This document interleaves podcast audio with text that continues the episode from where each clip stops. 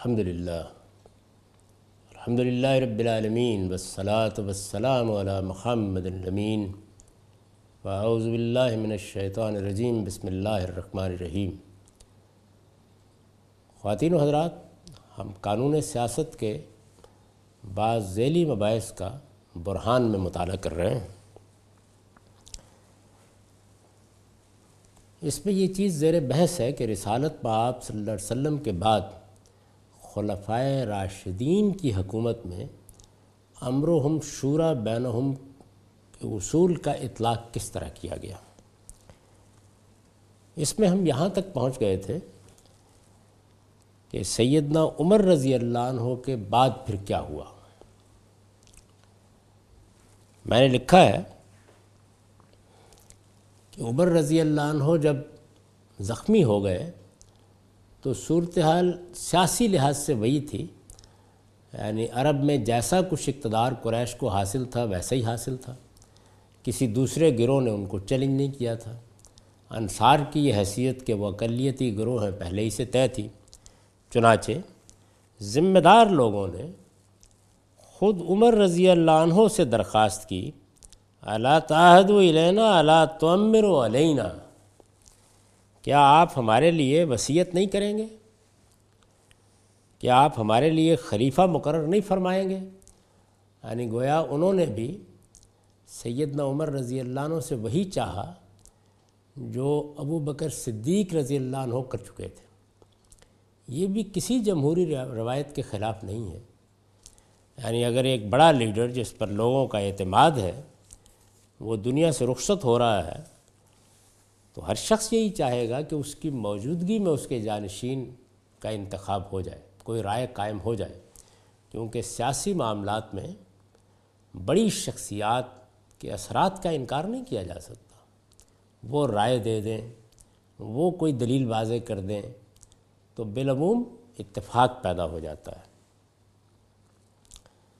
لوگوں نے جب یہ مطالبہ کیا یا یہ چاہا تو سیدنا عمر رضی اللہ عنہ نے یہ محسوس کیا اور یہ آگے واضح ہو جائے گا کہ میں اس جگہ نہیں ہوں جہاں میرے پیش رو تھے۔ یعنی جس وقت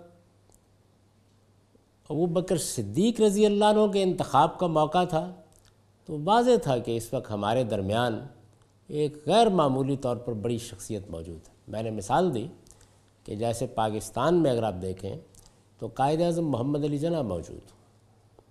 یا جماعت اسلامی میں آپ دیکھیں تو مولانا سید ابراللہ صاحب مودود ہی موجود ہوں، یا پیپلز پارٹی میں آپ دیکھیں تو ذوالفقار علی بھٹو موجود ہوں۔ اس طرح کی صورتحال ہو، اس طرح کی کوئی شخصیت ہو تو پھر تردد نہیں ہوتا۔ یہی معاملہ اس وقت بھی ہوا جب سیدنا ابو بکر صدیق دنیا سے رخصت ہو رہے تھے۔ عمر جیسی شخصیت موجود تھی۔ یہ ہم دیکھ چکے ہیں کہ جب ان کا نام پیش کیا گیا تو لوگوں نے کس طرح سے ان کی مدح کی؟ کیسے کہا کہ ان کا تو باطن ان کے ظاہر سے زیادہ اچھا ہے؟ اور کیسے یہ اعتراف کیا کہ اس معاملے کو سنبھالنے کے لیے ہمارے اندر ان سے بہتر کوئی شخص نہیں؟ ہے ایسی غیر معمولی شخصیات کے ساتھ یہی صورتحال ہوتی ہے۔ کیا عمر رضی اللہ عنہ جب دنیا سے رخصت ہو رہے تو اس وقت بھی یہی صورتحال تھی؟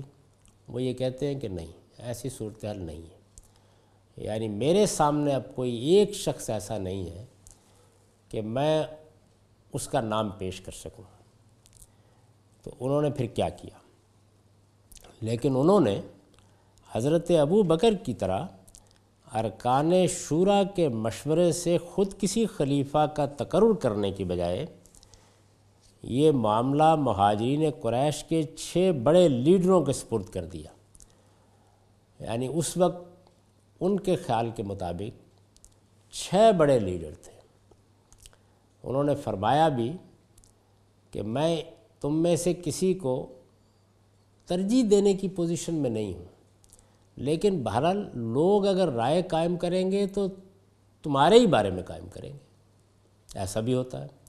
یعنی یہ تو نہیں ہوتا کہ کوئی غیر معمولی شخصیت ہو، لیکن دو، تین، چار ایسے لوگ موجود ہوتے ہیں کہ ہر شخص جانتا ہے کہ اگر کوئی رائے لی جائے گی تو ممکن ہے کہ پچاس لوگ ان کی بارے میں رائے دیں اور سو لوگ کسی دوسرے کے بارے میں رائے دیں۔ لیکن لوگ رائے انہی کے بارے میں دیں گے۔ چھ بڑے لیڈروں کے سپرد کر دیا اور ان سے کہا۔ یہ دیکھیے انہوں نے کیا فرمایا ہے۔ انی قد نظر تو لکم فی امر ناس فلم مجد اندر ناس شکاکن اللہ یقون فی کم یہ دیکھیے سیاسی شعور کیا چیز ہوتی ہے۔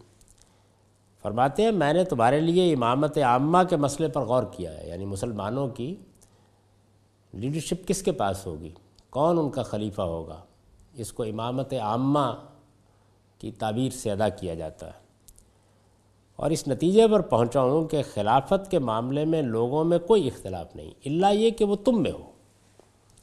یعنی اگر لوگوں کی رائے لی جائے گی تو یہ صورت تو نہیں ہے کہ ابو بکر صدیق رضی اللہ عنہ کی طرح کوئی ایسا شخص ہے کہ تخت کل ہے یہ صورت تو نہیں ہے۔ یہ صورت بھی نہیں ہے کہ اگر عمر کا نام پیش کیا جائے تو کوئی اختلاف کی جسارت نہ کرے۔ ان کا اختلاف ہوگا، لیکن بہرحال وہ تم ہی لوگوں میں سے کسی کے بارے میں ہوگا۔ اللہ یہ کہ وہ تم میں ہو۔ فلم مجد اندن نا سے شکاکن اللہ یقون فیکم بس اگر کوئی اختلاف ہے تو وہ تمہارے اندر ہی محصور ہے۔ فعین کانا شکاکن فو فیکم و ان نمل امر و الا ستہ الا عبد الرحمن و عثمان و علی و زبیر و طلحت و سعد۔ لہٰذا اب یہ معاملہ تم چھ اصحاب عبد الرحمن، عثمان، علی، زبیر، طلحہ اور سعد کے سپرد ہے انہوں نے کہا کہ یہ چھ لوگ ہیں، چھ بڑے لیڈر ہیں۔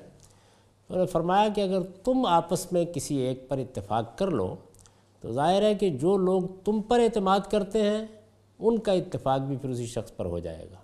تو اس لیے میں تمہارے سپرد یہ معاملہ کرتا ہوں، پہلے تم فیصلہ کر لو۔ یعنی اگر کسی ایک شخص کے حامی اٹھ کھڑے ہوئے اور دوسرا شخص اپنے حامی لے کر میدان میں آ گیا تو پھر خلفشار ہوگا، فتنہ و فساد ہوگا۔ اگر تم سب کسی ایک شخص پر متفق ہو جاتے ہو تو اس کا کوئی امکان باقی نہیں رہے گا، کیونکہ پھر تمہارے علاوہ کوئی اور بڑا لیڈر نہیں ہے جس کا نام لوگ پیش کریں۔ یا جس کے پیچھے کوئی بڑی تعداد ہو۔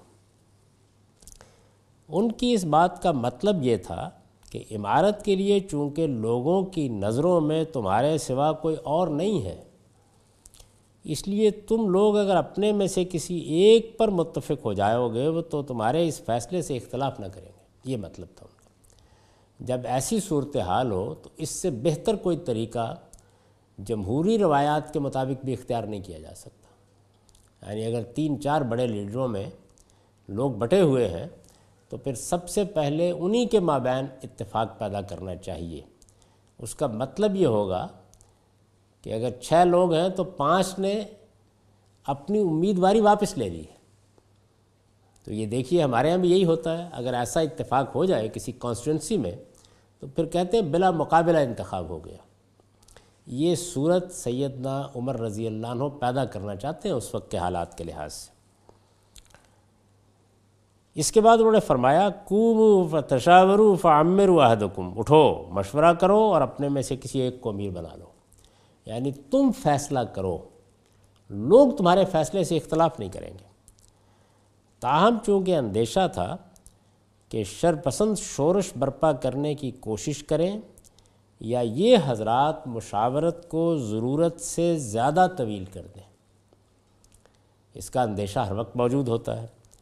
اس لیے آپ نے انصار کو جو اقلیتی گروہ ہونے کی وجہ سے اس قضیے سے الگ تھے، ان پر نگران مقرر کر دیا۔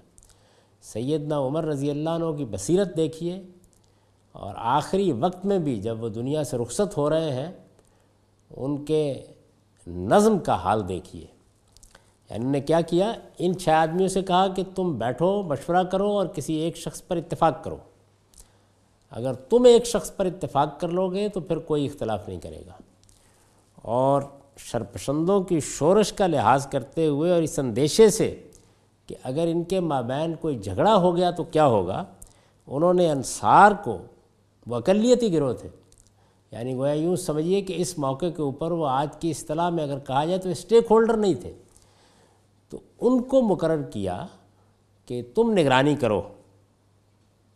ابن سعد انس بن مالک کے حوالے سے بیان کرتے ہیں، ارسلہ عمر ابن الخطاب الا ابی طلحت الانصاری قبیل یموت بسا۔ فقال یابا طلحہ، کن فی خمسین من قومک من الانصار ما ہاؤلائے نفر اصحاب الشورا فإنهم فيما أحسب سيجتمعون في بيت أحدهم فقم على ذلك الباب بأصحابك فلا تترك أحدا يدخل عليهم ولا تتركهم يمزل يوم الثالث حتى يعمروا أحدهم نگران مقرر کیا اور دیکھیے حکم کیا دیا۔ عمر رضی اللہ عنہ نے وفات سے ذرا پہلے ابو طلحہ انصاری کو بلایا۔ وہ آئے تو فرمایا، ابو طلحہ اپنی قوم انصار کے پچاس آدمی لے کر ان اصحاب شورا کے پاس پہنچ جاؤ۔ پچاس آدمی لے کر۔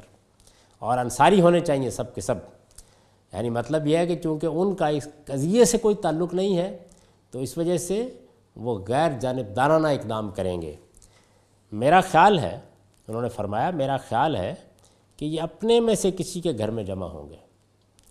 یعنی اب شورا کہاں منعقد ہوگی؟ اس طرح کی صورتحال تو نہیں تھی کہ یہ پنجاب ہاؤس ہے اور یہ سندھ ہاؤس ہے۔ اپنے میں سے کسی کے گھر جمع ہوں گے۔ لہذا تم اپنے ساتھیوں کو لے کر دروازے پر کھڑے ہو جاؤ۔ اور نہ کسی کو اندر داخل ہونے دو، نہ انہیں انتخاب عمارت کے لیے تین دن سے زیادہ کی مہلت دو۔ انہوں نے فرمایا کہ بس تین دن ہے ان کے پاس، تین دن میں ان کو فیصلہ کرنا چاہیے اور تم اس پر نگران رہو گے۔ انصار کے ارباب حل وقت کے بارے میں سیدنا عمر رضی اللہ عنہ نے ان لوگوں کو ہدایت فرمائی۔ اب ظاہر ہے کہ اقلیتی پارٹی کے لیڈر ہیں۔ میں پیچھے عرض کر چکا ہوں کہ سیدنا ابو بکر صدیق رضی اللہ عنہ نے جب عمر رضی اللہ عنہ کا انتخاب کیا تھا تو ان سے بھی مشورہ کیا تھا۔ یہی بات عمر بن الخطاب رضی اللہ عنہ نے اس موقع پر فرمائی۔ انہوں نے کہا احضر محکم من شیوخ الانصار. اس سے پہلے جو حوالے ہیں وہ اتبقات القبرہ کے ہیں، ابن سعد کی اتبقات القبرہ کے۔ یہ الامامہ و سیاسہ ہے احضر محکم من شیوخ الانصار و لئی من امرکم شعی انصار کے لیڈروں کو اپنے ساتھ بلا لو یعنی جب یہ مشاورت ہو تو انصار کے لیڈر بھی وہاں موجود ہوں، اس میں کوئی حرج نہیں۔ لیکن تمہاری اس عمارت میں ان کا کوئی حصہ نہیں ہے۔ یعنی وہ تمہیں فیصلے تک پہنچنے میں تمہاری مدد کریں گے، رائے دیں گے، مشورہ دیں گے، لیکن ان کا اس میں کوئی حصہ نہیں ہے۔ بخاری اور ابن سعد دونوں کی روایت ہے کہ یہ سب جمع ہوئے۔ یعنی اب کیا ہوا وہاں؟ یہ فیصلہ کیسے ہوا؟ یہ دیکھیے، عام طور پر لوگ ان تفصیلات سے واقف نہیں ہیں۔ بخاری اور ابن سعد دونوں کی روایت ہے کہ یہ سب جمع ہوئے۔ تو عبد الرحمن بن عوف نے ان میں سے تین کو تین کے حق میں دستبردار ہونے کا مشورہ دیا۔ یہ بڑے ہی غیر معمولی رضانت اور حکمت کے حامل ہے چنانچہ انہوں نے یہ مشورہ دیا کہ دیکھیے، پہلے تو تعداد کم کرنی چاہیے۔ چھ لوگ ہیں۔ تو انہوں نے فرمایا کہ تین تین کے حق میں دستبردار ہو جائے۔ یعنی ایک ایک آدمی جس کو ترجیح دیتا ہے، اس کے حق میں دستبردار ہو جائے۔ چنانچہ زبیر علی کے حق میں اور طلحہ سعد عثمان ربد الرحمن کے حق میں دستبردار ہو گئے۔ یعنی طلحہ رضی اللہ عنہ حضرت عثمان کے حق میں اور سعد رضی اللہ عنہ عبد الرحمن کے حق میں۔ تین تین کے حق میں دستبردار ہو گئے۔ سیدنا عمر رضی اللہ عنہ چھ لوگوں کے سپرد کر کے گئے تھے، تین رہ گئے۔ تعداد کم کر دی۔ یہ کیسا حکیمانہ طریقہ انہوں نے اختیار کیا۔ پھر انہوں نے علی اور عثمان سے کہا کہ وہ اس فیصلے کا معاملے کا فیصلہ ان کے سپرد کر دیں۔ یعنی انہوں نے یہ کہا کہ میں اپنے آپ کو خود دستبردار کر لیتا ہوں۔ تو ایک آدمی اور کم ہو گیا۔ لیکن اس شرط کے ساتھ کہ پھر تم دونوں میں سے دو رہ گئے نا باقی۔ اب ایک کا انتخاب کرنا ہے۔ تم دونوں میں سے کون امیر المومنین ہوگا؟ اس کا فیصلہ مجھ پر چھوڑ دو۔ وہ دونوں راضی ہو گئے۔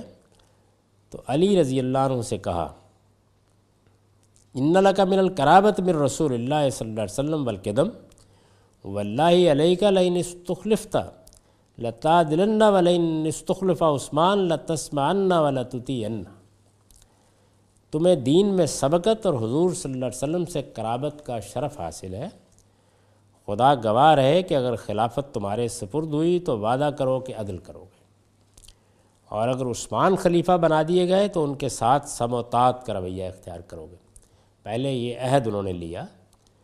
خدا کو گواہ کر کے انہوں نے کہا، مجھ سے وعدہ کرو کہ اگر میں کوئی فیصلہ کروں گا تو تمہارا رویہ یا تمہارا رد عمل اس کے بارے میں یہ ہوگا۔ حضرت علی نے اقرار کیا تو انہوں نے یہی بات عثمان رضی اللہ عنہ سے کہی۔ وہ بھی راضی ہو گئے تو فرمایا، عثمان اپنا ہاتھ بڑھاؤ۔ انہوں نے ہاتھ بڑھایا تو حضرت علی اور دوسرے لوگوں نے بیعت کر لی۔ یعنی انہوں نے گیا حضرت عثمان کے حق میں فیصلہ دے دیا۔ بعض جگہوں کے اوپر اس کی یہ تفصیل ہے، وہ اس سے متضاد نہیں ہے کہ یہ آخری بات کرنے سے پہلے انہوں نے باہر جا کر لوگوں سے بھی مشورہ کیا یعنی اپنی رائے قائم کرنے کے لیے۔ حضرت علی وعدہ کر چکے تھے۔ انہوں نے اس کو قبول کر لیا، اس طرح حضرت عثمان کی عمارت قائم ہو گئی۔ یہ اب دیکھ لیجیے کہ خلفائے ثلاثہ کے انتخاب کی پوری تفصیل میں نے عرض کر دی ہے۔ کیا یہ حقیقت نہیں ہے کہ امر و ہم شورا بینہم کے اصولی کو سامنے رکھ کے بالکل ٹھیک جمہوری روایات کے مطابق ایک ایک فیصلہ کیا گیا ہے۔ تاہم اس کے لیے طریقہ وہی اختیار کیا گیا ہے جو اس وقت کے قبائلی تمدن میں اختیار کرنا ممکن تھا۔ یہ زمانہ نہیں تھا کہ پوری مملکت میں انتخابات کرائے جائیں اور بیلٹ باکس ہوں اور ایک پوری انتظامیہ موجود ہو۔ دنیا یہاں تک بہت بعد میں پہنچی ہے۔ اس وقت جب دنیا میں بادشاہ ہوا کرتے تھے۔ جب اس کا کوئی تصور نہیں تھا کہ اس طرح بھی حکومتیں قائم ہوتی ہیں۔ جب کسی بڑے شخص کے دنیا سے رخصت ہونے کے بعد اس کے بیٹے کے سر پر تاج رکھا جاتا تھا۔ اس زمانے میں ایسی اعلیٰ روایت قائم کی گئی۔ اور امر و ہم شورا بینوم کے اصول کا اس طرح صورتحال پر اطلاق کیا گیا۔ اس کے بعد میں نے لکھا ہے کہ علی رضی اللہ عنہ کے انتخاب کے بارے میں دو رائے ہو سکتی ہیں۔ ظاہرہ کہ چوتھے خلیفہ راشد وہ ہیں۔ لیکن یہ اختلاف آرا کسی بنیادی اصول کے بارے میں نہیں۔ صرف اس بات میں ہے کہ قریش کے سب لیڈر کیا ان کے انتخاب کے موقع پر جمع ہوئے؟ اور ان کا انتخاب انہوں نے اپنی آزادانہ مرضی سے کیا یا اس میں جبر و اقراہ کو بھی کچھ دخل تھا؟ سیدہ عثمان کی شہادت کے بعد جس طرح گرد اڑی، اس میں یہ چیز مشتبہ ہو گئی۔ یعنی ہم آج کوئی فیصلہ کر سکتے ہیں، کوئی حکم لگا سکتے ہیں، لیکن اس وقت کے صورتحال میں لوگ مشتبہ ہو گئے۔ یہ بحث ہمارے موضوع سے غیر متعلق ہے۔ اس لیے اس سے قطع نظر بھی کر لیا جائے تو یہ حقیقت اپنی جگہ پر ثابت ہے کہ خلافت راشدہ کے پورے دور میں اقتدار بہر الاکثریتی گروہ، خلافت راشدہ کے پورے دور میں اقتدار بہر الاکثریتی گروہ یعنی مہاجرین قریش کے پاس رہا اور ان کے بڑے بڑے لیڈر باہمی مشورے سے امامت عامہ کے لیے مختلف اشخاص کا انتخاب کرتے رہے۔ پھر یہ بھی حقیقت ہے کہ چاروں خلفاء کے انتخاب کے لیے الگ الگ طریقے اختیار نہیں کیے گئے، بلکہ اصولی اعتبار سے ایک ہی طریقے کی پیروی کی گئی۔ اصولی اعتبار سے ایک ہی طریقے کی پیروی کی گئی۔ وہ کیا تھا؟ یہ سب اکثریتی گروہ کے اکابر پر منتخب کیے گئے۔ یعنی پہلے اس جمہوری اصول کو ملحوظ رکھا گیا کہ ان کا انتخاب اکثریتی گروہ میں سے ہوگا۔ اقلیتی گروہ کی حیثیت اس وقت انصار کو تھی۔ ان میں سے کسی کا انتخاب نہیں کیا گیا۔ اور ان کا انتخاب تمام گروہوں کے اکابر کے مشورے سے ہوا۔ یعنی اس چیز کا لحاظ رکھا گیا کہ تمام بڑے لیڈر جمع ہوں، سب کی رائے لی جائے۔ سب کے مشورے سے کسی ایک شخص کا انتخاب کیا جائے۔ فرق صرف یہ ہے کہ عمر رضی اللہ عنہ پر وہ متفق ہو گئے۔ یعنی سب بڑے لیڈر، مہاجرین قریش کے لیڈر بھی اور انصار کے لیڈر بھی متفق ہو گئے۔ تو حضرت ابو بکر نے ان کا فیصلہ خود نافذ کر دیا اور حضرت عمر نے ان کی رائے کو مختلف لیکن چھ بڑے لیڈروں ہی میں میسور پایا۔ تو ان کے اس فیصلے کا اعلان خود کر دیا اور ان چھ میں سے ایک کے انتخاب کی ذمہ داری خود ان چھ اشخاص پر ڈال دی۔ یعنی صرف یہ فرق ہے، اصول ایک ہی ہے، اسی پر سب کا انتخاب ہوا اور امر و ہم شورا بینہم کے قاعدے کے مطابق خلافت راشدہ قائم ہوئی۔ یہ سب تفصیل میں نے آپ کی خدمت میں عرض کر دی ہے اور اس کو آپ یہ سمجھیے کہ جو اصول ہم نے میزان میں پڑھا کہ نظم ریاست کے لیے قرآن نے ہم کو دیا ہے اور رسالت معاب صلی اللہ علیہ وسلم نے جس کے مطابق فیصلے کیے، اس اصول کا اطلاق خلافت راشدہ میں کیسے ہوا؟ اس روشنی میں آپ بہت آسانی کے ساتھ دیکھ سکتے ہیں اور پوری ذمہ داری کے ساتھ یہ کہہ سکتے ہیں کہ خلافت راشدہ میں کسی موقع پر جمہوری اصولوں کی کوئی خلاف ورزی نہیں ہوئی۔ قبائلی تمدن کی اس وقت کی روایت کے لحاظ سے جو کچھ کیا جا سکتا تھا بہترین طریقے سے کیا گیا اور امر و ہم شورا بینہم کے مطابق حکومت کیسے قائم ہوتی ہے، اس کی ایک بہترین مثال خلفۂ راشدین ہمارے لیے چھوڑ کر گئے۔ یہ روشنی کا منار ہے۔ یعنی اس میں صرف یہی نہیں ہوا کہ اعلیٰ اخلاق کا ایک ایسا نمونہ پیش کیا گیا۔ کہ جس سے بہتر نمونے شاید انسانی تاریخ میں نہ پہلے ملے نہ بعد میں ملیں گے، بلکہ اس کے ساتھ اسلام نے جو اصول سیاست کے لیے دیے ہیں اور جن کا ہم مطالعہ کر چکے ہیں، ان کی بھی تابق نال بل نال پیروی کی گئی۔ یعنی ان کی صحیح روح کے مطابق لوگوں کا انتخاب ہوا اور اس انتخاب کے بعد مسلمانوں کے لیے امیر المومنین کا تقرر کیا گیا۔ اس روشنی میں اب ہم بعد میں جو کچھ ہوا اس کا جائزہ لے سکتے ہیں۔ اگر ملوکیت قائم ہوئی، بادشاہت قائم ہوئی، اس کو خلافت کا نام دیا گیا، تو اس کی تمام تر ذمہ داری ان بات کے لوگوں پر ہے۔ اللہ تعالیٰ نے جو بات فرمائی ہے، وہ وہی ہے کہ امرہم شورا بینہم۔ مسلمانوں کا نظم اجتماعی ان کے باہمی مشورے پر مبنی ہوگا۔ رسالت میں آپ صلی اللہ علیہ وسلم نے اسی اصول پر قریش کو اقتدار منتقل کیا ہے اور خلفۂ راشدین نے اسی اصول کو سامنے رکھ کر مختلف خلفاء کا انتخاب کیا ہے۔ ان خلفاء کا جن کو ہم خلفۂ راشدین کہتے ہیں۔ اقول و قولی حاضہ وستغفر اللہ دی ولکم ولسائر